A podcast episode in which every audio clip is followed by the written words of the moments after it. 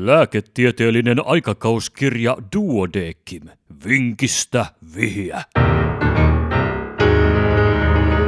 Numero 18 vuonna 2019. Koululaisen sydämen jumputus ja ihottuma. Kahdeksanvuotias aiemmin terve poika lähetettiin yliopistollisen sairaalan lastentautien päivystyspoliklinikkaan syyskuussa. Rintakehällä oli outo olo ja sydän jumputti. Pojalla oli jo kolmen viikon ajan ollut myös lämpöilyä, päänsärkyä, selkäsärkyä ja ihottumaa. Verenkuva oli normaali. CRP-pitoisuus 50 ja lasko 51. Potilaalta tutkittiin hengitystievirusten monitestaus, streptokokkiviljely ja verikokeina mykoplasma pneumoniae, Epstein-Barrin virus, anka ja tumavasta-ainepitoisuudet, troponiini I-pitoisuus oli normaali. Sydämen auskultaatio oli myös normaali. Maksa ei tuntunut suurentuneelta eikä potilaalla ollut turvotuksia. Verenpaine oli 100 kautta 62. Tulovaiheen EKG havaittiin kapeakompleksinen takykardia taajuudella 120 lyöntiä minuutissa. Potilas otettiin lasten teho-osastolle monitorivalvontaan. Sydämen kaikukuvauksessa todettiin normaali sydämen rakenne ja supistuvuus.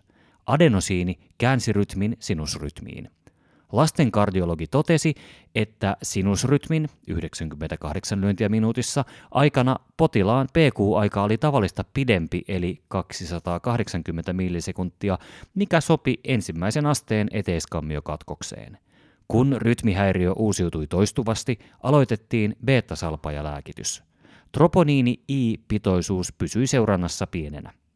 Potilaan vointi oli beta-salpaajahoidon aloittamisen jälkeen vakaa ja hänet siirrettiin toisena hoitopäivänä telemetria-seurantaan lasten vuodeosastolle. Sunnuntai-iltana ennen nukahtamista viikonlopun takapäivystäjä alkoi mietityttää potilaan täsmällinen diagnoosi ja hän päätti vielä tehdä pikaisen tietohaun potilaan oireista. Mitä päivystävä lääkäri löysi ja minkä täsmällisen hoidon hän sen perusteella aloitti? Ja vastaus seuraa hetken kuluttua.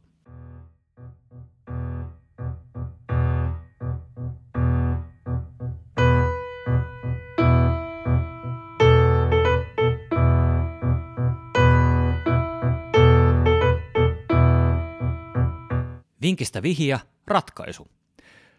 Tietohaku Googlesta hakusanoilla AV Block Infection tuotti useita osumia tapausselostuksiin, joissa oli kuvattu eteiskammiokatkoksen ja taudin aiheuttajien yhteyttä.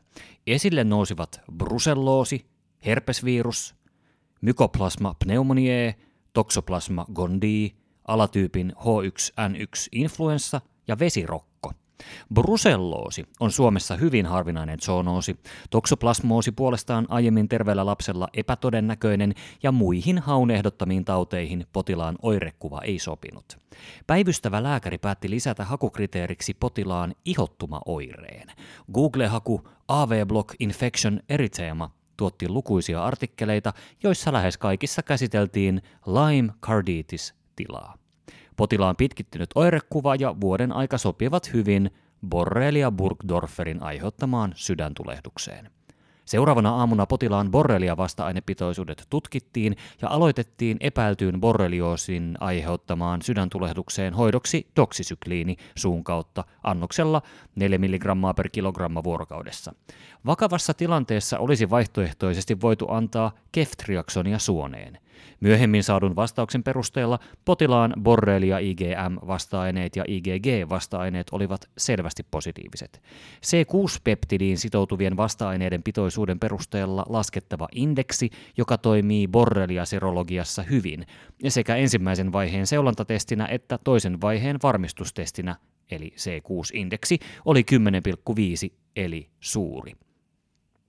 Mikrobilääkehoidon myötä potilaan EKG-löydökset normaalistuivat siten, että kotiutusvaiheessa viiden vuorokauden sairaalahoidon jälkeen sinusrytmin 58 lyöntiä minuutissa aikana PQ-aikaa oli 158 millisekuntia. Muut etiologisten selvittelyjen tutkimukset jäivät negatiivisiksi, eikä serokonversiota mykoplasma pneumoniae vasta-aineisiin ilmennyt. IgG-testi oli negatiivinen kahden viikon välein, IgM-arvot olivat 44 ja 49. Potilas sai vielä kotona doksisykliinihoitoa kolmen viikon ajan. Potilaalla ei ollut tiedossa puutiaisen puremaa tai klassista eryteema migrans ihottumaa.